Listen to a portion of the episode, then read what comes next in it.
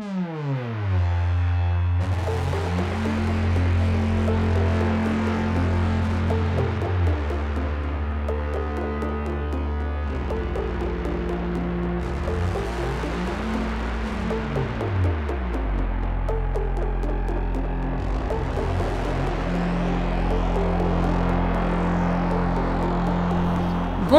tous et bienvenue dans cette 35e émission des Bibliomaniacs. On est encore une fois très content de vous retrouver. Je suis dans ma cuisine, ça sent les cookies, avec Eva. Bonjour à tous. Amandine. Bonjour.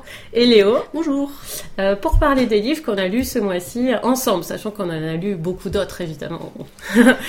Euh, Qu'est-ce qui s'est passé ce mois-ci euh, de notable? Eh bien, euh, déjà, on s'excuse, même si c'est pas de notre faute. Notre site a été hacké. Et oui, c'est la rançon de la gloire euh, par un hacker euh, qui a hacké plein de sites. Donc, c'est pas que nous. Et ça a pu vous empêcher d'accéder à notre émission temporairement. Mais on a euh, des gentils auditeurs qui nous l'ont euh, qui nous l'ont signalé. Euh, certains, on était déjà au courant, mais en tout cas, ça nous a fait plaisir que, que vous nous le signalez. C'était très sympa. Et puis, on a eu un, un soutien et beaucoup de smileys tristes sur Facebook et de smileys en colère. euh, Donc, c'est bien. Et euh, voilà, on est de retour sur bibliomaniacs.fr, mais c'est l'occasion de vous rappeler que de toute façon, nos, nos émissions sont hébergées sur euh, DJ Pod. Et donc, vous pouvez toujours nous écouter euh, en allant sur djpod slash bibliomaniacs. Si par exemple le site avait un problème, n'hésitez pas, l'émission est toujours disponible sur cette plateforme. Voilà, petit message qu'on voulait vous faire passer. Et notre émission a bientôt euh, trois ans ou à trois ans, je sais Bah, plus. bientôt. C'est la, bientôt, c'est la 35, prochaine fois. Ouais. Et euh, donc on verra si on fait quelque chose de spécial pour fêter ça. Euh, donc l'affiche d'aujourd'hui. On va parler euh, du livre Au départ d'Atosha de Ben Lerner, traduit par Yakuta Alikavazovic chez l'Olivier, je crois, et chez Point en poche. Celle qui fuit et celle qui reste, d'Elena Ferrante, qui d'autre? Traduit par Elsa Damien, chez Gallimard toujours. Et l'autre qu'on adorait, de Catherine Cusset, euh, qui qui est pas traduit, qui est un livre français. Euh, c'est parti? Donc on va commencer par Au départ d'Atosha et c'est moi qui exceptionnellement vais faire ce résumé. Euh, donc euh, Adam est un Américain très américain qui vit à Tresantello, qui s'installe à Madrid. Euh, c'est un récit à la première personne. Euh, il s'installe au centre de Madrid, pas très loin, il me semble d'ailleurs de la gare d'Atosha. Euh, et il nous raconte son errement un peu à la écrivain écorché euh, dans Madrid.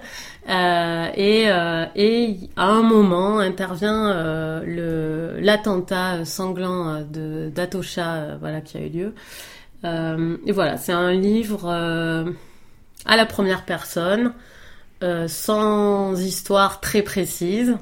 Euh, c'est un livre un peu intello, euh, voilà. Qu'est-ce que je peux dire d'autre? Sans, sans donner mon avis, euh, je sais pas quoi dire d'autre. Il se passe pas grand chose. Enfin, on, en- on apprend un peu ce qu'il fait professionnellement. Il fait quelques conférences, ses histoires d'amour. Il est en résidence en fait. voilà, il est en Résidence d'artiste. à Madrid, La donc voilà, la vie nocturne, encore pas très précisément, mais un Mm. peu.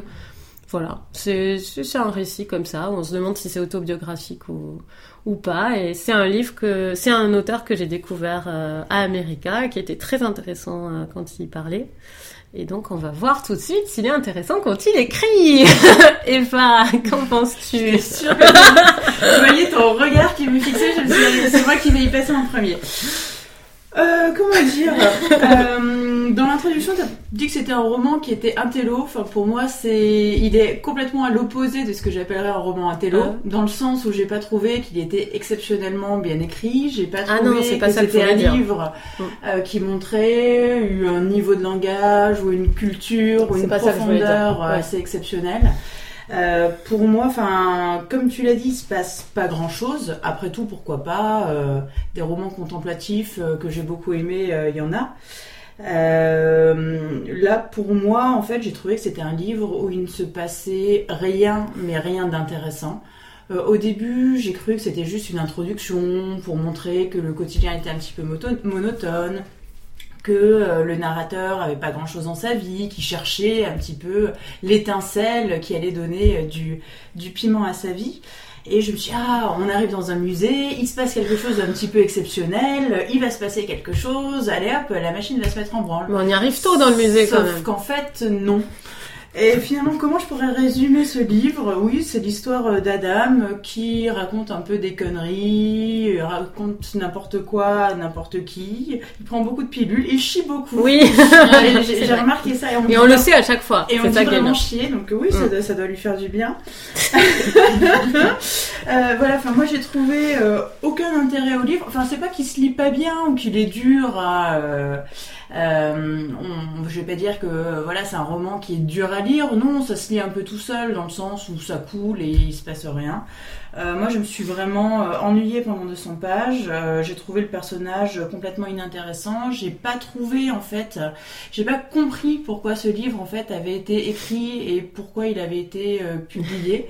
Euh, c'est quelqu'un qui se regarde le nombril pendant 200 pages. Euh, à un moment donné, on voit bien que bon voilà, il est mythomane, euh, qu'il a des crises qui semblent être des crises maniaco-dépressives. Sauf que pas de bol, j'avais lu le Catherine Pusset juste avant et je trouvais que elle s'emparait du sujet avec un peu plus de dextérité que, que Ben Lerner. Moi, ce qui m'a beaucoup énervé par contre, c'est cette espèce de caution morale que nous donne l'attentat d'Atosha. Euh, c'est un peu comme euh, les romans complètement creux, mais qui abordent vaguement euh, la Shoah ou un épisode complètement tragique. Mm. Comme ça, voilà, c'est un livre oui, qui est sérieux, qui euh, qui évoque un, un événement marquant, un événement d'actualité. Enfin, oui, ok, il y a l'attentat euh, d'Atosha qui se passe dans le livre. Finalement, c'est pas mieux traité que si on parlait de Adam qui gobait ses pilules ou qui allait chier et il avait un petit peu de mal. Enfin, j'ai pas trouvé franchement l'intérêt de parler de ces attentats. À part pour le mettre euh, sur la quatrième de couverture et ouais donner une sorte de vernis, euh, euh, de vernis pseudo profond en fait à, ce roman. Donc franchement non, pour moi c'est, j'ai trouvé ça assez catastrophique en fait. Et euh, le seul bon côté du roman, c'est que ça m'a donné envie de retourner en Espagne. Donc j'ai booké un long week-end à Barcelone au mois de mars. Et, et voilà, donc merci à Ben pour m'avoir redonné envie d'aller à Barcelone. Mais sinon, c'est tout ce que je vais trouver de positif au sujet de ce roman. Ok, euh, comment on fait? Est-ce qu'on reste sur des avis euh, clampants Amandine, vas-y. Euh, mon avis est plutôt négatif aussi, peut-être pas autant que peut-être pas autant qu'Eva parce que c'est vrai que moi pendant la première moitié du livre j'ai vraiment ressenti exactement la même chose que toi Eva. Mm. Je me suis ennuyée, on, on a l'impression qu'on passe notre temps à suivre quelqu'un qui, qui fume, qui boit, qui refume encore, qui reboit. Enfin il n'y a rien de bien intéressant. Et puis je me suis forcée vraiment pour l'émission et euh, j'ai trouvé mieux sur la deuxième partie ce roman parce que là on rentre un peu plus dans le détail de ses relations amoureuses puisqu'il a, euh, a deux relations amoureuses. C'est du coup plus intéressant. Néanmoins ça reste superficiel. Euh, je me suis demandé pourquoi. Alors l'histoire de l'attentat ça vient assez loin en fait, enfin plutôt vers la fin du roman. Et, euh, et je me suis demandé finalement pourquoi est-ce qu'il en parle. Il aurait pu ne pas du tout parler de l'attentat, euh, puisque le roman est bien plus sur les déambulations d'un poète américain dans Madrid que sur euh, l'attentat et les conséquences politiques, même si on en parle. C'est presque anecdotique finalement dans ce roman-là. Je me suis demandé du coup si c'était pas pour mieux vendre son roman qu'il Mhm. en parlait. Hum, Moi, je pense qu'il en parle parce que à la suite de l'attentat, il est encore plus déphasé avec la, la ville, il me semble, avec les, gens qui réagissent à l'attentat. On a des scènes où, où il est complètement à côté de la plaque de, de, ce qui se passe. Il essaie de briller, et il y arrive encore moins qu'avant parce que les gens sont obnubilés par, par ce qui s'est passé, etc. J'ai l'impression que ça le, ça le rejette encore plus de la ville. C'est son euh. côté américain qui Oui, ressort. entre euh, autres, il se rend compte à quel point Mm. il n'est pas madrilène peut-être. Il retombe un peu dans ça. la réalité aussi, puisque depuis Mm. le début, justement, il vit dans un monde de Ouais. faux semblants, où il s'invente une vie, etc. Et là, tout d'un coup, il est confronté à la réalité. Après, euh, bon, je suis pas non plus totalement convaincue Mm. par la façon Non, non, dont moi ça a non été plus, amené. c'est une hypothèse. Mais finalement, je me dis que tant qu'elle est dans un roman où on voit un poète qui déambule et qui euh, nous raconte ses, ses problématiques, enfin, il nous raconte pas ses problématiques médicales, en fait, on les entreaperçoit. Et... Bon, il aurait mieux fait finalement de pas du tout aborder l'attentat. Mm. Je trouve pas que ça Mm, apporte mm. quelque chose, à la limite, ça apporte de la frustration peut-être. Euh, Bon, que dire, de plus Je pense que je l'oublierai très vite. J'avais déjà oublié son nom là, juste, euh, enfin Adam, là, juste avant l'émission. Euh, c'est pas pas quelque chose que je recommande. Après, c'est vrai que je retiens quand même euh, le sentiment d'un personnage un peu particulier. Enfin, il y a une voix quand même un peu un peu originale. Moi, je me disais parfois, alors c'est peut-être trop gentil vis-à-vis du, du roman, mais ça me faisait un peu penser à Holden Caulfield. Euh, Enfin, dans le sens où il y a, où il y a, il y a Un on sent un personnage un peu différent qui est, qui est seul dans la ville et, et cette impression là qui marche en permanence, enfin, je sais pas, Mm. qui, qui déambule beaucoup. Mm. Ça me faisait un peu penser à ça, mais franchement, c'est c'est pas comparable, hein, les deux. Holden deux Caulfield, c'est la trappe-cœur, hein, Ouais. juste pour euh, les auditeurs qui sauraient pas.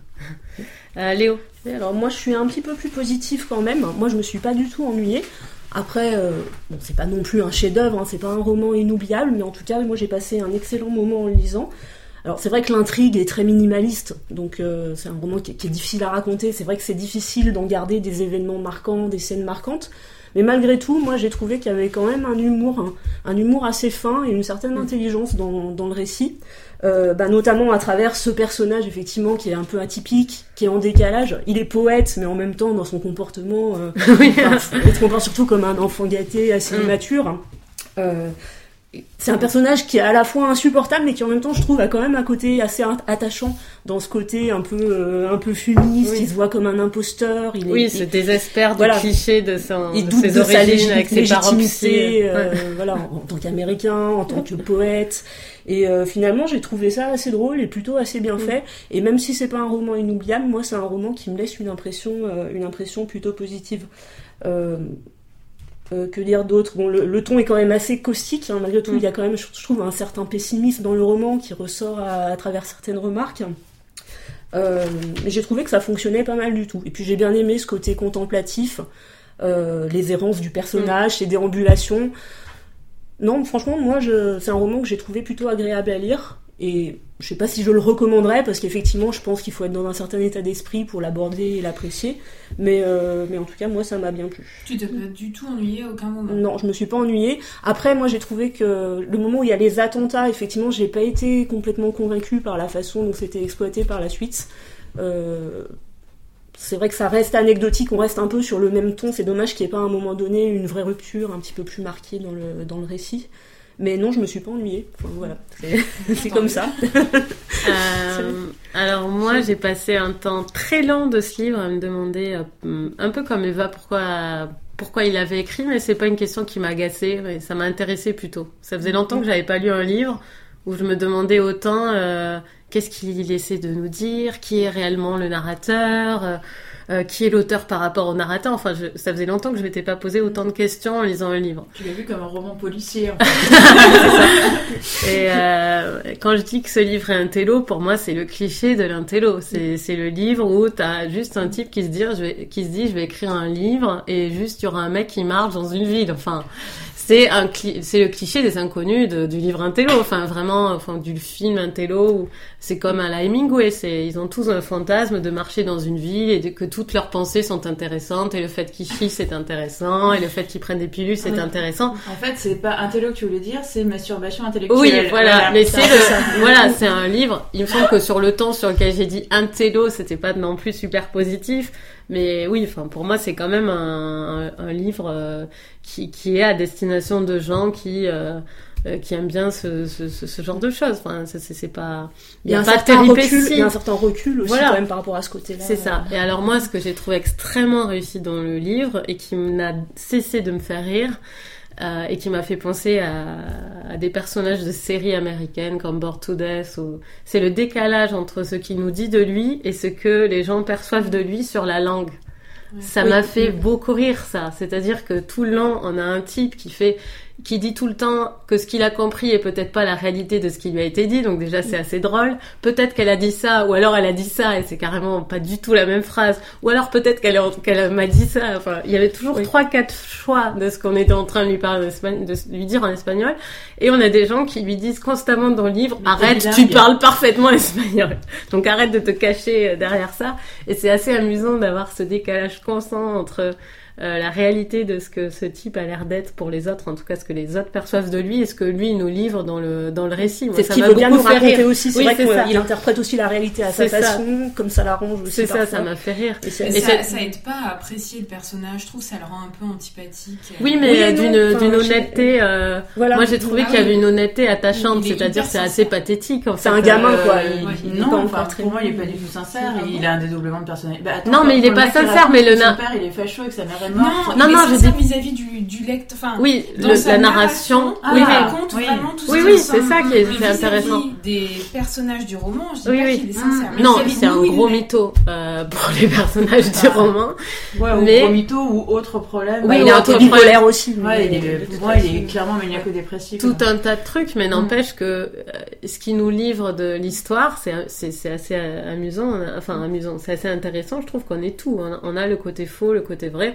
Et quand euh, il y a ce dialogue sur l'histoire de la noyade, là, euh, sous forme de chat avec son ami. J'ai adoré C'est très réussi. Et ensuite, la façon dont c'est réutilisé dans le livre, où on a une espèce de brûlure de honte de ce qu'il est en train de faire euh, quand il réutilise cette histoire à son compte. Euh, moi, j'ai trouvé ça intéressant. Donc, c'est un, c'est pas un livre qui le personnage nous met pas à l'aise, mais je trouve que c'est intéressant la, la, démarche quand même. Tu veux pas la réécrire voilà. parce que la façon dont on parle, ça a l'air quand même séduisant. mais moi, j'ai, enfin, c'est moi, moi, j'ai vraiment ressenti tout ce qu'a dit Coralie, je l'ai ressenti. Mais c'est vrai, il y a des moments comme ça où le roman devient très intéressant et ce qu'il fait, comment il se réapproprie une histoire, c'est très intéressant. Mais on retombe aussi rapidement dans hmm. l'ennui quand même. Oui, il y a une forme d'ennui. Euh, j'ai lu un autre livre dont je vous parlais en coup de cœur, dans lequel je me suis ennuyée. Je trouve des vertus à certains types d'ennui en lisant. Et euh, non, c'est une idée qui qui est pas forcément euh, totalement négative pour moi de s'ennuyer par moment en lisant un livre. Et c'est vrai qu'on s'ennuie avec lui. En tout cas, il y a une cohérence que j'apprécie. Voilà, c'est ce que je voulais dire. C'est un roman qui est assez court finalement, mm. mais mais qui est assez dense mine de rien, qui voilà, même s'il se passe pas grand chose encore. Par contre, on, voilà, on s'est dit en, en, créant cette émission qu'on serait honnête sur ce qu'on pensait des livres et qu'on dirait à qui ils sont destinés. Je pense pas que ce livre est destiné à quelqu'un qui lit assez peu, par exemple, ou qui veut s'y remettre, ou si vous avez euh, deux livres à lire dans le mois parce que vous avez pas beaucoup de temps, vous avez des enfants, n'allez pas sur ce livre-là. Hmm. Euh, je le réserve quand même à des gros lecteurs. Euh, voilà, c'est parce que... ou, tu le mets aux toilettes. Ou tu le mets aux toilettes. Euh, ok, bon, bah, on peut peut-être passer. Je pense qu'on a été assez, euh, assez clair sur Au départ d'Atosha de Ben Lerner chez Point. Et on va passer à Elena Ferrante, évidemment, celle qui fuit et celle qui reste. traduction d'Elsa Damien, toujours, chez Gallimard. Et Amandine va nous dire où nous en sommes restés de la vie de, cette héroïne. Donc là, on est dans le troisième tome hein, de la saga d'Elena Ferrante. Et on est à la fin des années 60. Euh, Elena, vient de terminer ses études littéraires. Euh, elle épouse un, grand professeur de latin qui enseigne à l'université de Florence. Donc c'est là où commence en gros le récit. Euh, le, début du roman, c'est qu'elle se lance dans l'écriture d'un premier roman qui a du succès, qui a beaucoup de succès. Et elle se lance dans, cette carrière-là et en même temps dans la construction de sa famille. Et du côté de Lila, en fait, elle, elle habite toujours avec Enzo et, elle élève toujours son fils loin de son père, à Naples. Elle travaille dans des conditions terribles qui demandent euh, une grande force morale et une grande force physique. Et euh, les deux, Elena et Lila, euh, continuent de temps en temps de se voir, continuent de temps en temps, régulièrement ou pas du tout, de s'écrire et commencent à se téléphoner parce que c'est mm. la nouveauté technologique du moment. Léo, Qu'est-ce que tu en as pensé? De Stone Alors, j'ai beaucoup aimé. Bon, j'étais pas encore au Bibliomaniacs quand vous aviez parlé des, premiers tomes. Donc moi, j'avais été un peu mitigée sur le premier tome, dans lequel j'avais trouvé qu'il y avait quelques longueurs. J'avais adoré le deuxième, et celui-ci, je l'ai aimé presque autant que le deuxième. Euh, donc, euh, bon, c'est toujours extrêmement prenant. Hein. C'est vrai que ça se lit tout seul. Ça fait à peu près 500 pages, mais on voit pas le temps passer. Mm. Les personnages sont, euh, sont vivants, sont très attachants. Euh, ce qui est toujours intéressant, c'est et encore plus dans ce tome-là, c'est qu'il y a un contexte, un contexte politique et historique qui est pas pesant, l'auteur n'insiste pas lourdement sur le contexte, mais malgré tout, il est bien intégré à l'intrigue. C'est vrai que les personnages sont partie prenante de leur époque. Euh, donc, euh, il y a aussi beaucoup, beaucoup de choses en rapport avec le féminisme. Hein. C'est vrai que c'est aussi, c'est aussi l'épisode où où, euh, où, les, où les deux héroïnes, donc euh, Lila et Elena, deviennent mères. Euh, donc on les voit avec leurs enfants. On voit aussi tout un tas de considérations sur la place de la femme au sein du couple. Mm. Donc Elena qui se retrouve finalement mère au foyer, à élever, à élever ses deux filles, tandis que son mari, lui, passe son temps à travailler et, est finalement assez peu présent pour sa famille. Donc vraiment un contexte intéressant pour ce tome-là. Après moi j'ai quand même un bémol, c'est la fin. Euh, j'ai moins aimé la dernière partie. Euh, alors je sais pas exactement combien de pages ça représente, mais en fait à partir du retour de, Nino, donc ah. Nino Saratore, qui est un personnage qui moi me, me plaît pas énormément en fait, et euh, enfin je trouve que je trouve que quand Elena parle de Nino, pour moi elle devient assez ennuyeuse en fait.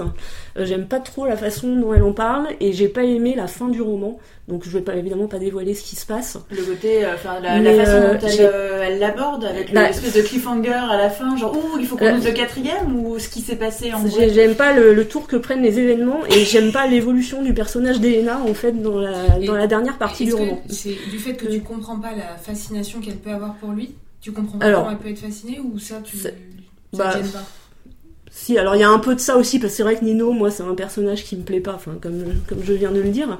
Mais, euh, alors je sais pas, c'est vrai que c'est difficile d'en parler sans, sans révéler trop de choses. Mais, euh, mais moi, j'ai trouvé, oui, que le personnage d'Elena perdait un peu de son intérêt, justement, euh, à travers les choix qu'elle fait. Euh. Bon, après, ça n'engage que moi. Perdre son intérêt. C'est un thème difficile pour elle, on va dire. Oui. Mm. Mm. Je... Mais c'est difficile d'être plus clair sans, oui, ce qui se passe, en fait. Mais. Euh, et c'est vrai que jusque-là, moi, je... Elena était mon personnage préféré, en fait. Entre les deux amis, dans le tome 2, moi, j'aimais beaucoup Elena. Et là, dans ce tome-là, euh, un peu moins, en fait. J'ai l'impression qu'on parle d'un saut. Oui, c'est marrant. oui, mais c'est ça, que j'essaye de... Bah, c'est ça que j'essaye de savoir, si c'est un problème euh, littéraire ou si c'est un problème moral, en fait. Si tu n'aimes pas bah, comment elle se comporte ou si tu n'aimes ou si tu trouves qu'Elena Ferrante euh, la raconte moins bien ou bah, je pense qu'il y a un peu des deux en fait. Je... parce que j'essaye moi aussi. Enfin je viens de le terminer enfin je l'ai terminé il y a deux jours donc c'est vrai que je manquais un peu de recul peut-être pour en parler. Mais je pense qu'il y a un peu des deux. C'est vrai que j'aime pas les choix qu'elle fait en tant que personnage. Et euh... et je trouve que le personnage est moins bien exploité par euh, Elena Ferrante qu'il a pu l'être euh, dans les tomes précédents. Moi ce que je trouve intéressant c'est que euh, le personnage n'est pas toujours à son avantage depuis le premier tome. Mmh, c'est vrai. Et là, elle est, voilà, il se passe énormément de choses dans sa vie à ce moment-là, et elle nous raconte aussi ce qui, ce qui va pas, ce qu'elle fait beaucoup aussi dans Les jours de mon abandon, qui est mon livre préféré de Ferrante.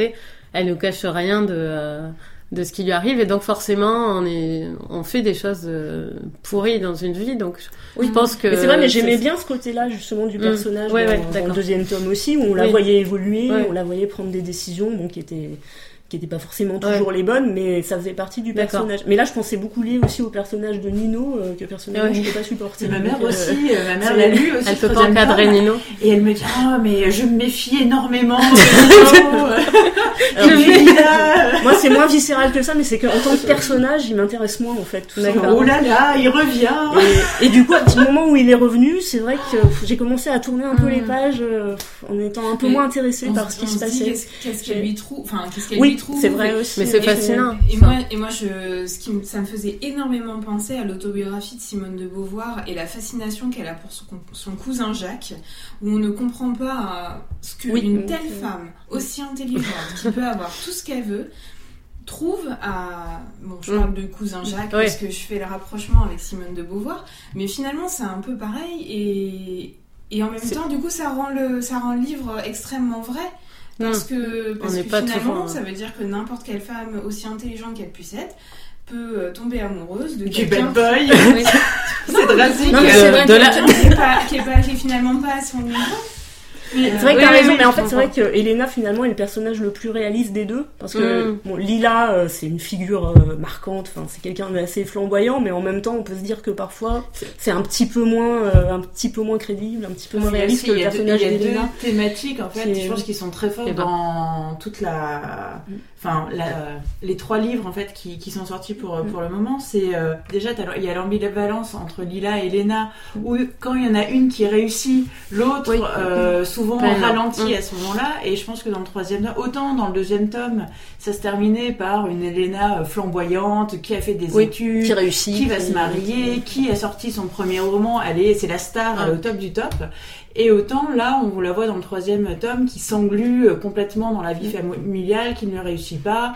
Elle n'arrive pas à produire un autre roman qui serait au même niveau que euh, le roman qu'elle a euh, précédemment publié. Alors que Lila, qui était au fin fond du trou au début du troisième tome, prend de plus en plus d'ampleur et de par son intelligence, de par son flair, de par son réseau, arrive, elle, à remonter la pente. Donc on se dit, dans le quatrième tome, que va-t-il se passer? Et il y a aussi un autre axe, je pense, qui est important, et je pense que c'est pour ça aussi que Elena Ferrante a fait revenir le personnage de, de Nino, c'est qu'on voit finalement que, euh, et c'est vrai pour à la fois Elena et Lila, elles n'arrivent pas à se détacher de leur quartier. Oui. Enfin, mm. Elena, c'est euh, quelqu'un qui est parti faire euh, des études dans une autre ville, qui a accédé à une autre catégorie sociale, qui fréquente des intellectuels, et en fait, on voit qu'elle peut pas s'empêcher d'être, elle aussi, engluée dans son quartier. En fait, elle a aucun ami. elle a, en fait, elle, elle n'arrive pas à faire sa vie en dehors de son quartier. Euh, elle a épousé quelqu'un qui n'appartient pas à son quartier, mais finalement elle s'aperçoit qu'elle n'a pas de, vraiment d'atome crochu avec lui et de points communs. Elle ne se fait absolument aucun ami on la voit jamais dire bah tiens je suis allée boire un coup avec une telle ou faire une activité avec une autre elle a une vie sociale qui est complètement euh, inexistante. inexistante ou alors qui est complètement rattachée à celle de son mari ou euh, de sa belle famille et on a même euh, l'impression que le quartier la rattrape puisqu'elle commence à avoir des claudications comme sa mère qui lui faisait honte. et en fait Nino je pense que pourquoi elle aime Nino c'est parce que ça la rattache c'est son premier amour et c'est quand elle était dans son quartier complètement en décalage parce qu'elle elle avait des aspirations euh, intellectuelle, c'était la seule personne euh, de son quartier qui avait des aspirations qui étaient similaires aux siennes. Donc finalement, je pense que Nino, c'est encore une nouvelle fois quelqu'un de son passé, de son quartier, qui la rattrape et avec qui quand même elle partage euh, un certain nombre de points communs. Euh, comme euh, comme elle, il est il est cultivé, il a fait des études, il fréquente des gens assez brillants, il est un petit peu en décalage. Donc ouais, c'est ça, c'est c'est comme quand je sais pas, t'as 30 ou 35 ans, tu t'englues avec ton mari et tout d'un coup, t'as le joli cœur du lycée qui arrive et comme de nombreuses personnes, voilà, qui retrouvent sur Facebook ou copains d'avant, leurs petits copains de leurs 16 ou 17 ans, euh, et, qui, euh, et qui perdent complètement mm. la boule. Et je pense que c'est ça qu'Elena Ferrante veut nous montrer, en fait. Ben, je suis d'accord. Euh, moi, quand même, ce qui, enfin, moi, je l'ai lu il y a longtemps, ce, livre-là, mais ce qui me reste de ce livre et ce qui m'avait tellement plu sur le moment, ça, je m'en souviens, c'était tout de même l'aspect politique mm. qu'il y avait dans ce tome-là. Euh, les années de plomb, etc. Ça, ça m'avait beaucoup intéressé. Euh, le contexte politique dans ce livre-là, tu parlais de féminisme, mais on sent qu'il y a une fièvre euh, qui secoue le pays. Mm, mm. et, et c'est très intéressant d'avoir la vie des deux, enfin la vie, la vie des deux femmes à ce moment-là de, de, leur histoire. Celle qui reproche à l'autre de pas toujours les mêmes, les mêmes arguments, mais de pas être dans la vraie vie, de pas de pas se rendre compte de la vie des vrais gens en étant un télo, euh, en étant euh, une écrivain, etc. Et donc euh, moi, c'est ce qui m'a vraiment plu et ce qui fait que pour moi, ce tome est vraiment le meilleur des quatre. Euh, et je vraiment pour moi j'ai pas de doute que c'est le meilleur tome des quatre et c'est celui dont je me souviens euh, quand je pense à la à la tétralogie je mm. pense euh, c'est ce tome qui me vient directement comme étant le summum de, de ce qu'elle a pu faire parce que il y a tous les thèmes qui sont brillamment agencés les uns avec les mm. autres parce que finalement le premier c'est une histoire d'enfance qui est qui est très très très très réussie parfaitement mais c'est moins il y a moins de thèmes que dans celui-là. Enfin c'est très centré sur les personnages il y a moins de contexte. Voilà. Et puis ça m'a ça m'a plu aussi les histoires de ne pas réussir à écrire un roman avec la famille. Évidemment moi ça me touche puisque j'écris Et donc c'est des choses qui, qui m'ont parlé très intimement euh, ce que ce qu'elle vit. Euh, Nino, moi j'ai jamais ré- euh, j'ai jamais essayé de comprendre pourquoi elle l'aimait. Du moment que l'auteur me dit qu'elle l'aime, moi ça me suffit à la suivre. Euh, mais euh, c'est vrai que Nino a rien de très particulier. Mais des fois on peut être habité euh, par un souvenir ou quelqu'un et euh, on, on sait pas on sait pas exactement pourquoi. On saurait pas l'expliquer. Et d'ailleurs elle, elle essaye pas vraiment. Puis Donc elle moi, j'ai rivalité avec Lila aussi. Oui, voilà. elles étaient toutes les deux Voilà, sur le ça. même mec et celle qui l'aura, bah, elle aura gagné, ce C'est sera ça, la reine du quartier. Ça, c'est ça. Amandine, qu'est-ce que t'en as pensé? Euh, je crois que si ça m'a autant plu, parce que c'était un coup de cœur pour moi cette lecture, c'est euh, qu'en fait on avait quitté euh, Elena au deuxième euh, roman, enfin au deuxième tome, où à un moment donné où elle avait euh, réussi, où on se disait c'est bon, elle va avoir un succès fou, elle va avoir une vie magnifique, et on se rend compte dans le troisième tome bah, que les choses sont pas Mm. aussi manichéennes et que, euh, et que finalement, euh, elle qui pensait s'être libérée de son quartier, elle s'enferme euh, ailleurs, elle s'enferme dans un rôle de mère de famille, et elle pensait pouvoir se libérer en épousant un homme athée, un homme libre, qui a des principes, et finalement elle se rend compte que ces principes, ils les appliquent pas à la vie domestique. Oui, c'est intéressant ça. Et, c'est quelque chose de très intéressant. Et ce qui est très intéressant, c'est ce que fait Elena Ferrante de, de, de, sa, de Elena. C'est un personnage qui finalement n'est pas vraiment une héroïne. On pensait que ça allait devenir une vraie héroïne. euh, et, et on se rend compte que c'est une femme comme une autre en fait. Et c'est ça qui m'a autant intéressée, en plus du contexte euh, politique évidemment, euh, dans, dans les euh, des années 60. Voilà. C'est génial. Mais que je suis contente quand on parle d'Elena Ferrante. Et, et c'est un truc de malade, on le voit, Partout, on voit ses là. livres partout. Oui, là ça y est. J'étais là. à Gare du Nord euh, il y a deux jours pour le boulot. Je passe devant Relais, euh, numéro 1 des ventes, Ouais. c'était le nouveau. Numéro 2, c'était le deuxième. Numéro en 3, poche. c'était le premier. Le matin, je vois euh, une nana en train de le lire dans le métro. Après, dans le RER, un mec, en plus style un peu cacaille, euh, casquette et tout, qui était en train de lire La vie prodigieuse. Et j'en parle à un collègue que je vois jamais lire, rien, qui me fait Ah oui, euh, l'histoire des deux jeunes filles à Naples dans les années 50. Et j'étais là, mais qu'est-ce qui se passe? Dieu C'est vrai que c'est ça, c'est ça. Et on a, c'est rare que, c'est rare qu'un un engouement sur le tard, qui se crée sur le tard par rapport à ce que je lis ou que j'écoute, me fasse autant de plaisir Mm. que celui-là, parce que je trouve que c'est vraiment une très très bonne littérature euh, populaire dans le sens où tout le monde, c'est vraiment accessible à tous et c'est très très euh, ambitieux tout en ça. étant accessible et moi ça m'émeut, je trouve ça très réussi.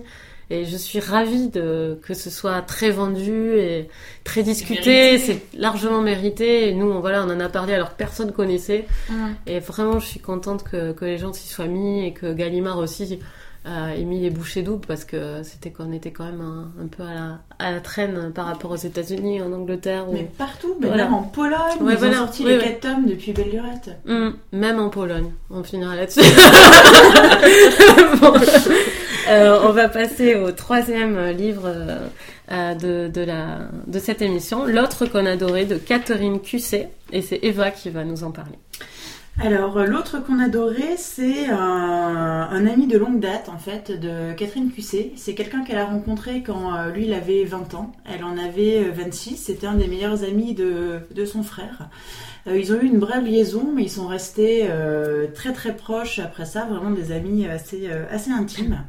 Et donc Catherine Cusset va nous raconter en fait la vie de ce jeune homme, donc euh, Thomas Bulot, euh, du moment où elle l'a rencontré jusqu'à son décès. J'en parle parce qu'effectivement euh, ça fait partie des, des premières pages. Donc à euh, 39 ans, Thomas s'est euh, suicidé. Il était dans une période extrêmement difficile de sa vie. Il avait accumulé de nombreux échecs, autant euh, universitaires que euh, professionnels, euh, personnels et, et amoureux. Et pourtant, euh, Thomas, euh, quand tout a commencé, euh, avait 20 ans, il était euh, extrêmement euh, brillant, extrêmement cultivé, il venait d'une très bonne famille, euh, quelqu'un de charismatique, euh, très séduisant, beau parleur, enfin vraiment, c'était euh, la personne euh, qu'on adorait. Euh, donc il avait vraiment tout pour réussir et en fait euh, Catherine Cusset va euh, développer dans ce livre euh, bah, tout ce qui s'est passé voilà sur 20 ans pour que Thomas arrive dans cette situation, cette impasse, à l'âge de 39 ans. Alors, on pourrait croire que ça va être un livre assez misérabiliste, assez triste, et pourtant, non, c'est un livre qui est pétillant, plein de vie, à l'image qu'était Thomas, voilà, quand elle l'a rencontré. Amandine. Euh, ça a été un super beau coup de cœur. Euh, ce que, j'ai adoré, c'est la, voix de Catherine Cusset dans ce livre. Euh, sa façon de parler de, son ami Thomas, sa façon de parler de ses petites amies, puisqu'il a accumulé pas mal de petites amies. Et à chaque fois, elle en parle avec beaucoup de bienveillance. Elle les décrit avec beaucoup de, délicatesse, beaucoup de finesse. Et j'avais l'impression, en lisant ce roman, d'être d'être enveloppée, enfin, il y a une ambiance, il y a quelque chose de chaleureux, euh, il, y a de la, il y a de la tendresse dans la façon dont Catherine Puisset parle de son mm. ami, parle de, des amis de son ami. Euh, et, c'est rare, je trouve, qu'un roman donne, donne une impression aussi forte.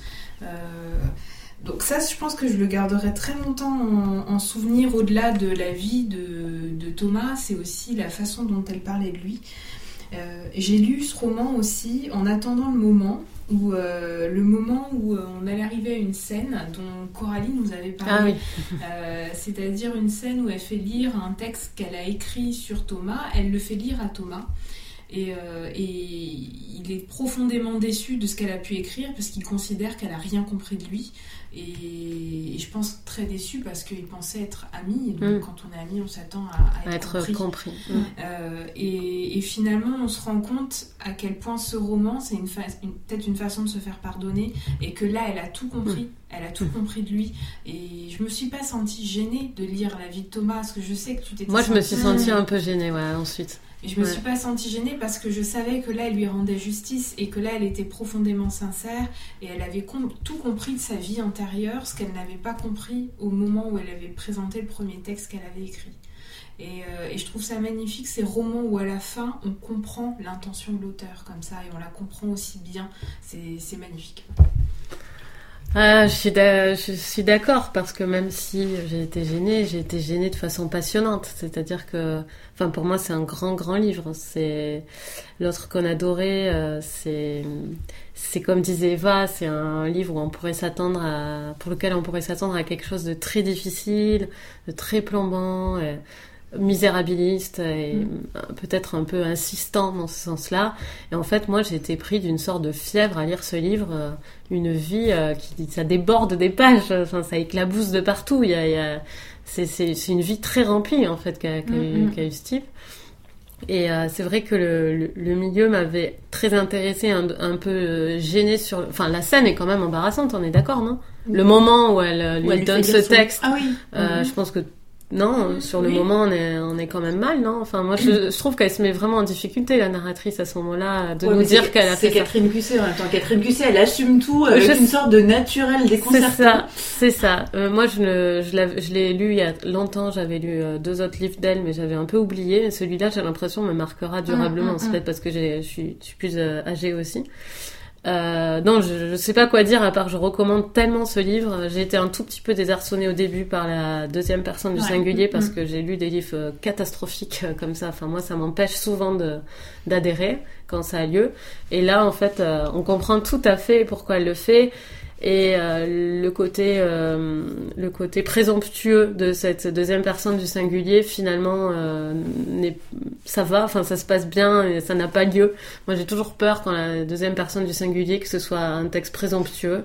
Et j'aime pas quand, quand le narrateur a trop d'ascendant sur mmh. sur le personnage dont il parle ce qui est souvent créé par cette forme là et là, en plus, elle est vraiment justifiée. C'est pas juste un effet de style. On comprend exactement. Elle lui parle. C'est tellement émouvant de, de, pouvoir faire ça.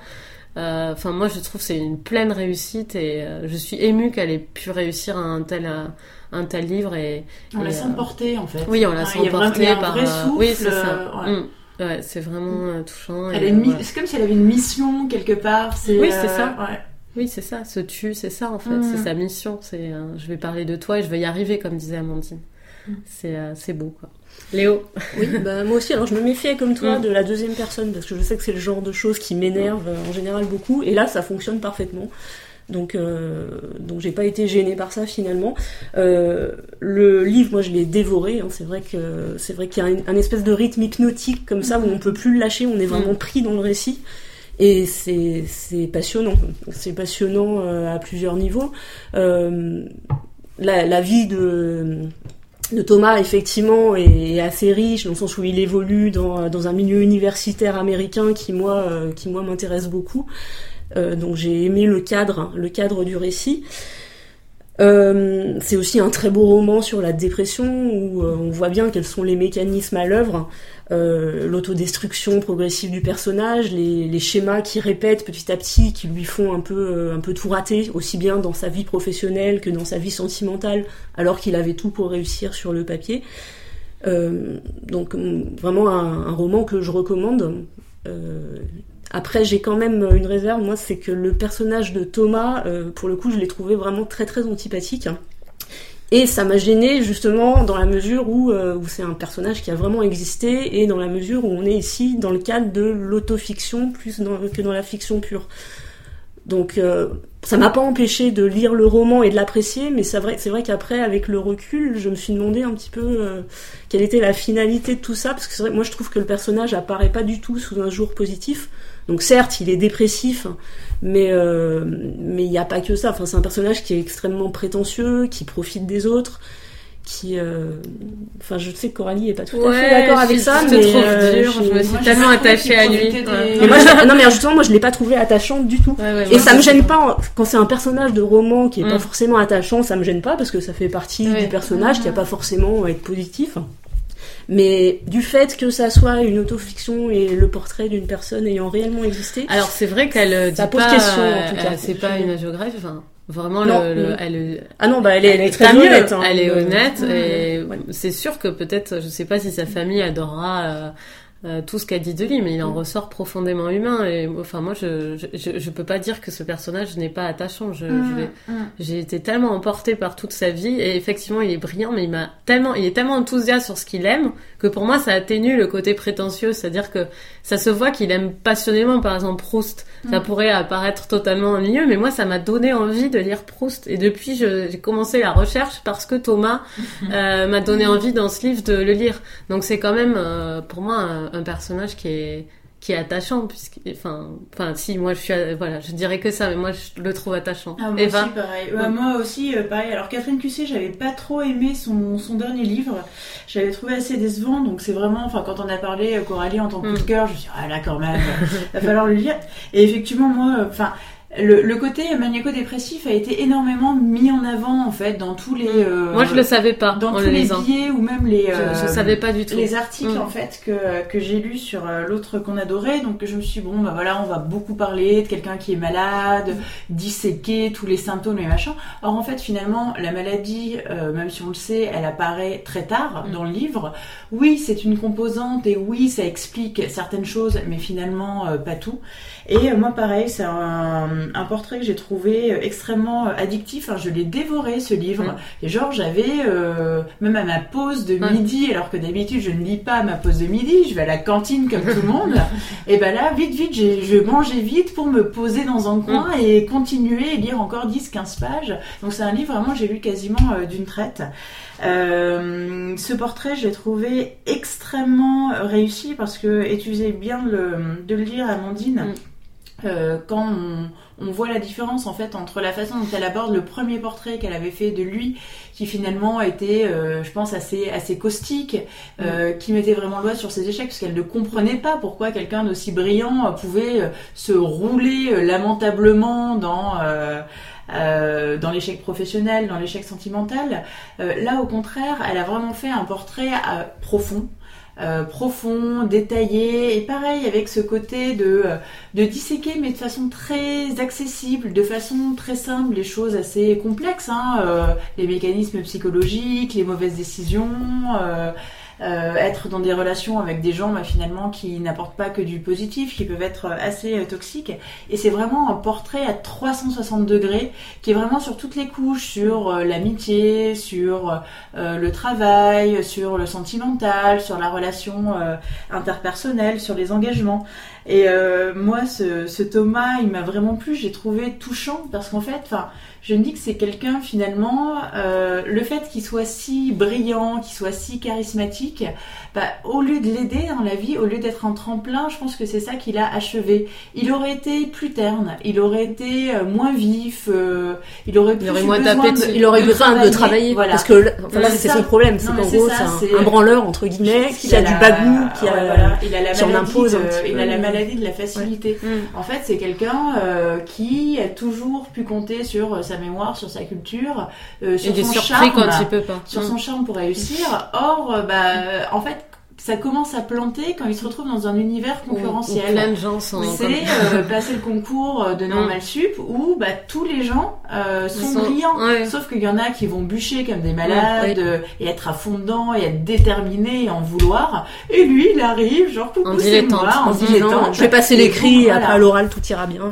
Et, Oui, et- c'est terrible hein, cette Oui. scène. hein, et, terrible. et- et pareil Mm. pour euh, pour la voie professionnelle qu'il Mm. choisit. Alors c'est sa revanche, c'est dire ah j'ai pas eu normal sup, mais j'ai eu Sciences Po et Mm. j'ai eu Columbia et je vais devenir le plus grand professeur des États-Unis.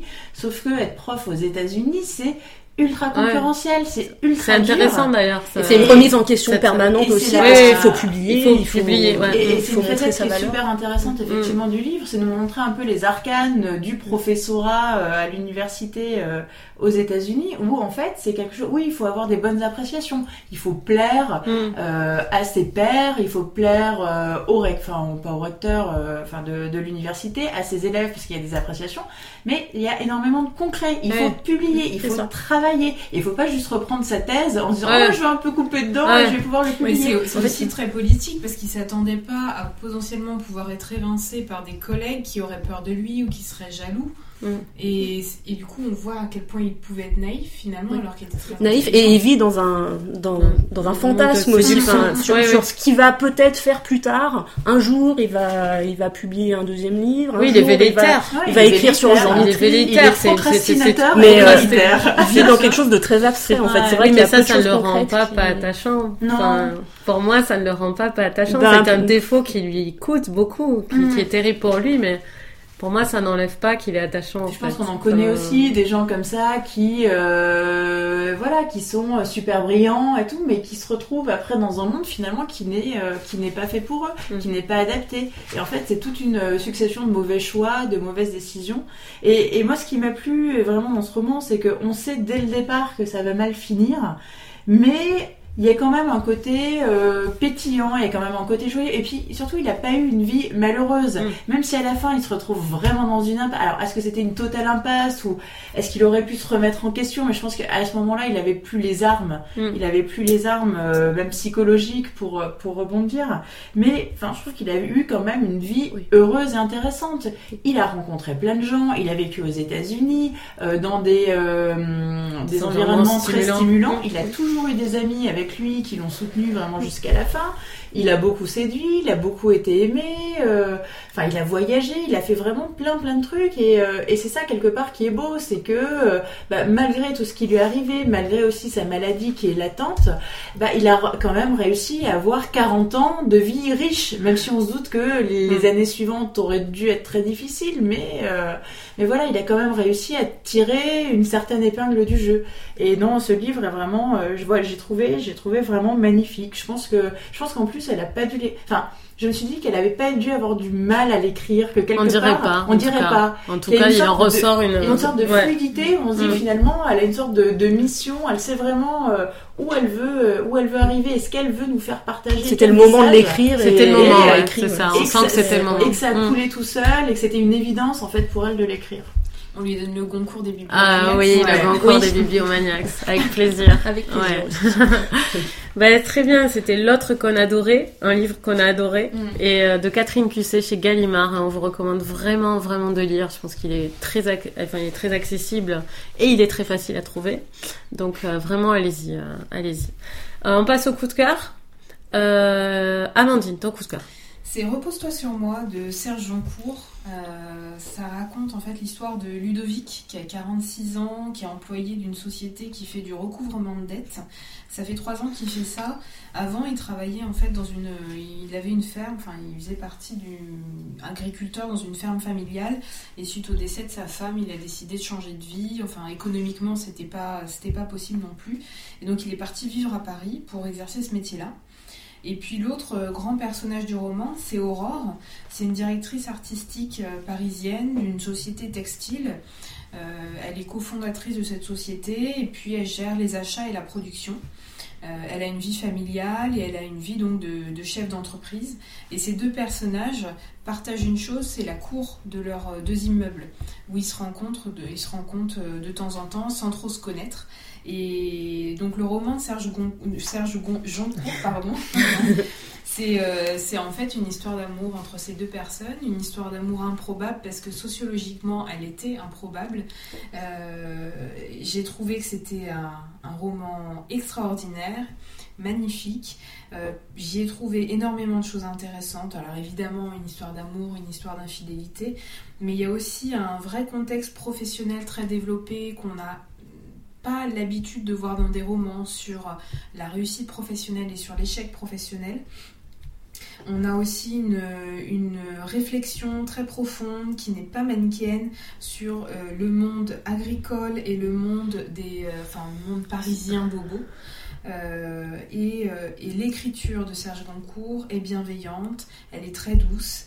Il, il, fait parler très facilement ses personnages avec beaucoup de finesse. C'est pour moi un des meilleurs romans euh, de, la rentrée littéraire 2016. Et si on n'avait pas déjà des choses au programme, je franchement, je vous dirais. Bah, à l'occasion, à l'occasion. Mais sinon, lisez-le. J'ai envie de le lire de toute façon. Tu l'as aimé, Eva? Je l'ai. C'est pas un coup de cœur mm. parce que il y a quand même des choses. Euh, j'ai trouvé que parfois ça manquait un petit peu d'originalité, c'était un peu trop plein de sentiments pour moi, je vais avoir mm. le cœur dur. Mais effectivement, il y a, y a, vraiment quelque chose dans ce livre euh, qui est très, je sais pas, on a envie de le lire, bien au chaud sous la couette. Il y a un côté vraiment. C'est un livre plaid Très enveloppant, ouais. ouais. Ça, il est très agréable à lire. Comme le QC, il est à ce côté-là aussi. C'est vrai, c'est vrai. Mais euh, ouais, j'ai trouvé le, le, QC plus, plus pertinent quand même. Mais c'est vrai qu'il y, a, euh, il y a quelque chose vraiment de, de rond et enveloppant en fait dans Repose sur moi. Eva, alors, alors moi c'est pas un livre parce que euh, j'ai pas eu vraiment de gros coups de cœur récents ou alors on en a parlé ou on va en parler. Euh, moi c'est une exposition, c'est l'exposition phare en ce moment à Paris, Tchouchkin euh, mm. à, euh, à la Fondation Vuitton. Donc Tchouchkin c'était un, un collectionneur russe qui est décédé en 1936 et qui a eu énormément de flair. Donc euh, il avait aussi euh, pas mal d'argent et il l'a très bien investi.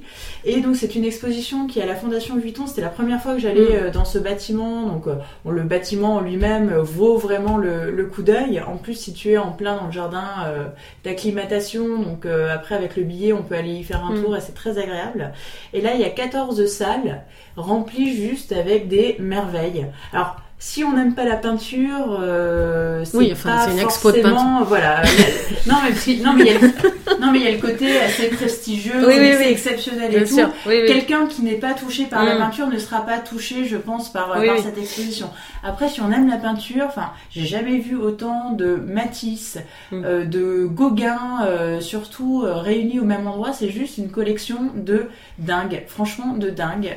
Pourtant, moi, je vais régulièrement voir des expositions, mais alors là, j'ai été euh, complètement soufflé. C'est vraiment bien mis en, scène, c'est des grandes salles, il y a du monde, mais même avec du monde, bah, il y a de l'espace, donc on se marche pas, euh, mm. on se marche pas dessus. On peut faire des photos aussi, ce qui est assez rare maintenant dans, dans les expositions. Et franchement, si vous aimez la couleur, les Gauguin, les Matisse, vous en prenez vraiment euh, plein les mirettes. Et c'est jusqu'au 5 mars. Par contre, je vous conseille de réserver si vous voulez y aller, parce que sinon c'est deux heures de queue. Mais si vous avez le billet coupe-fil, vous passez mm. tout de suite et c'est quand même beaucoup plus agréable. Ok, Amandine. Ah, tu l'as fait, pardon. Excuse-moi, je suis. Euh, euh Léo, excuse-moi. Alors, j'ai pas eu de, de vrai coup de cœur ces derniers temps, mais du coup, je vais en profiter pour parler d'un auteur japonais de romans policiers que j'aime beaucoup, c'est Keigo Higashino. Euh, J'avais déjà lu trois romans de lui il y a quelques années, et là je viens d'en relire deux coup sur coup. Donc le dernier que j'ai lu, c'est La fleur de l'illusion. Et euh, moi, c'est vraiment. Enfin, c'est des, romans policiers que j'aime beaucoup. C'est japonais, donc il y a un côté un peu, un peu épuré, parfois un peu, un peu contemplatif, mais pas trop. C'est pas non plus un rythme trépidant, hein, clairement, c'est pas des thrillers, mais euh, c'est des intrigues qui sont très bien ficelées. Euh, où il y a toujours un petit côté scientifique. Et donc là, dans le dernier, La fleur de l'illusion, en fait, l'intrigue tourne autour d'une euh, d'une fleur, une fleur mystérieuse, euh, génétiquement modifiée, qui semble attiser bien des convoitises, et, et autour de laquelle il y a beaucoup de personnages. hein. Il, y a, y a plusieurs meurtres, un suicide, voilà. Donc, sans en dire plus, ça C'est le nom de la rose. pas tout à fait, mais, mais bon, déjà, moi, je trouve ça, je trouve ça assez sympathique quand même d'écrire un roman policier autour d'une fleur, même Mm. s'il n'y a pas que ça dans l'intrigue, évidemment. Ça fait très japonais. C'est très japonais, voilà. ouais, et moi, j'aime bien, ouais. et euh, c'est toujours assez reposant de lire, Mm. euh, de lire ce genre de roman, en fait. Et, euh, et je, je lis toujours avec plaisir les romans de cet auteur-là, en tout cas. Donc, Très bien, bah, on mettra. Tu peux redire son nom? Keigo Higashino. D'accord. Et on va, on, on le sur le site qui sera accessible, qui sera plus piraté. Euh, moi, je vais parler d'un coup de cœur qui est pas, euh, qui est pas un grand coup de cœur dans le sens où c'est très difficile de le lire. Euh, mais si vous avez du temps, quand même, je le conseille. C'est Boussole de Mathias Sénard qui avait eu le concours. Euh, c'est un livre très très érudit, mais dans un bon sens. hein. on apprend énormément de choses. C'est, ça parle de l'Orient en fait, de la notion d'Orient. C'est un les errements d'un, chercheur euh, qui est chez lui et qui se souvient en même temps d'un ancien amour qui était orientaliste également euh, et enfin d'un ancien amour qu'il aime toujours et euh, et qui mêle avec ses, ses pensées énormément de d'imagerie euh, d'images euh, orientalistes euh, de l'Orient qui viennent de ses propres recherches et de sa passion pour l'Orient. Ce qui fait que c'est un livre qui est en même temps très in- intellectuel puisqu'on apprend énormément de choses sur l'Orient à travers la notion même d'Orient, l'histoire de l'Orient. C'est vraiment intéressant, ça donne un, angle de vue que moi je n'avais pas du tout. Déjà, je lis très peu de livres. Qui se passent, euh, qui se passent, euh, voilà, En en Orient. Orient. Et euh, de Gilles. J'étais euh, très et encore ça c'est une vision encore très politique et euh, anxiogène. Non, il parle de il parle du temps présent, donc la vision un peu anxiogène qu'on peut avoir euh, de l'Orient euh, euh, avec le terrorisme, euh, etc. Il parle de d'une période où l'Orient était au contraire euh, euh, un Eldorado euh, magnifique. Euh, il parle de, de l'opium, des enfin, il mélange tout un tas de choses et euh, il se trouve des parentés. euh, enfin, il fait beaucoup référence à la montagne magique de Mann, Mm. qui est un livre, c'est vrai, qui ressemble un peu dans le sens où dans ce livre-là, qui est un autre livre très, assez compliqué, hein, réservé à des lecteurs chevronnés, où, c'est dans un sanatorium dans les montagnes, où des, des gens comme ça se retrouvent là à, à essayer de guérir et ils déambulent dans la nature autour du sanatorium et enfin c'est- très ça ressemble un peu c'est vrai qu'il y a une atmosphère comme ça où on est un peu capitonné dans un, dans un espace clos avec une maladie et euh, toute la vie revient euh, les évocations du passé, l'amour, euh, les recherches qu'on a pu faire, l'histoire, euh, l'humanité. Enfin, c'est vraiment ambitieux comme livre. Euh, je dois dire que il y a quand même euh, du name dropping. Il y a des passages où moi je ne je ne comprenais rien. Enfin, je ne connaissais rien. euh, de quoi il parlait, donc je passais au passage d'après, mais sans Mhm. aucun remords. Enfin, ça n'empêche pas de suivre. On prend ce qui est, ce qu'on peut dedans, mais moi je trouve que si vous avez du temps, euh, ça se tente vraiment parce que c'est intéressant. Il est assez gros, il me semble, je sais plus, je l'ai lu sur ma sur ma liseuse et je me rappelle plus combien de pages il fait. Euh, mais en, en tout cas, euh, c'est intéressant d'avoir un angle non anxiogène, euh, objectif, même si c'est subjectif, puisque le personnage euh, donne son ressenti. Mais c'est quand même voilà ouais. culturel, euh, historique euh, sur sur des sujets que qu'on ne voit qu'à travers un prisme quand même très très resserré euh, en ce moment avec l'actualité. Voilà voilà. Donc euh, pas un coup de cœur de plaisir de lecture parce que c'est très demandeur, mais un coup de cœur intellectuel ça c'est sûr et je vous conseille d'y aller. Voilà. Euh, donc qu'est-ce que vous êtes en train de lire? Et après je dirai l'annonce euh, Alors moi dans le dans le métro, euh, j'ai terminé Mascarade de Ray Celestine, c'est celui qui avait écrit euh, Carnaval, donc c'est un roman policier euh, autour autour du jazz aux États-Unis. Et je viens de commencer, c'est une nouvelle publication Sonatine, c'est cet été-là de Lee Martin qui apparemment avait été sélectionné pour le prix Pulitzer, donc ça va être plutôt Ah pas oui. mal. Pas mal. Amandine. Je suis en train de lire La vie magnifique de Franck Dragon de Stéphane Arfi. Ok. Et euh, Léo? Alors j'ai commencé deux livres en même temps. Donc euh, j'ai commencé L'homme qui mit fin à l'histoire, je crois que c'est ça le titre, de Ken Liu, donc qui est une novella Ah euh, de oui, science-fiction. Et en même temps j'ai commencé Le séducteur de Jan Kerstadt, qui est un roman norvégien qui date je crois des années 90, si je dis pas de bêtises, et qui est réédité chez Monsieur Toussaint C'est un l'ouverture. policier? Non, c'est pas du tout un policier. Et la novella de science-fiction, on pourrait pas la mettre à l'affiche si elle est bien de la science-fiction de Ben, notre, pourquoi pas hein. Là Parce je qu'on va commence bientôt juste, faire mais- une, une- Enfin, je vous Moi, en parle après. commencer bientôt. euh, D'ici la fin C'est pas mois, très long de toute façon. Oui, voilà, on pourrait euh, peut-être la rajouter. ouais. Euh, moi, je lis Dans la forêt euh, de Jean Egland, euh, que j'ai commencé euh, hier soir officiellement, ce matin officieusement. euh, parce que je me suis endormie, je me suis endormie dessus hier soir. J'ai un peu le même problème en ce moment. Mon fils a été très très agaçant toute la journée d'hier, donc euh, ma lecture du soir a été largement perturbée euh, par le sommeil. Euh, donc la fois prochaine, on va faire une spéciale nature. Euh, donc on va parler de Dans la forêt de Jean Egland que j'ai commencé, Sa Majesté des mouches de William Golding et Promenons-nous dans les bois, un livre plus léger, euh, il me semble, de Bill Bryson. Euh, donc on, espère peut-être que vous aurez le temps d'en lire un ou deux pour nous écouter plus activement. Et, et aussi on va faire une, un de ces quatre, on sait plus, je sais plus quel mois, mais on va faire une spéciale SF. Donc n'hésitez pas à nous donner des idées si vous voulez, même si on a une spécialiste euh, dans la personne de. Léo. Euh, en tout cas, tu es notre spécialiste. De nous je quatre, ne sais pas si tu es peut-être, plus, mais dans l'absolu, non. euh, voilà, bah, en tout cas, c'était encore un plaisir euh, d'enregistrer cette émission avec vous, les filles. Et puis, euh, on va manger les cookies. Et on vous retrouve, on vous retrouve le mois suivant pour de nouvelles lectures et euh, le mois prochain, pardon, pour de nouvelles lectures. Et d'ici là, euh, amusez-vous bien. Salut! Salut.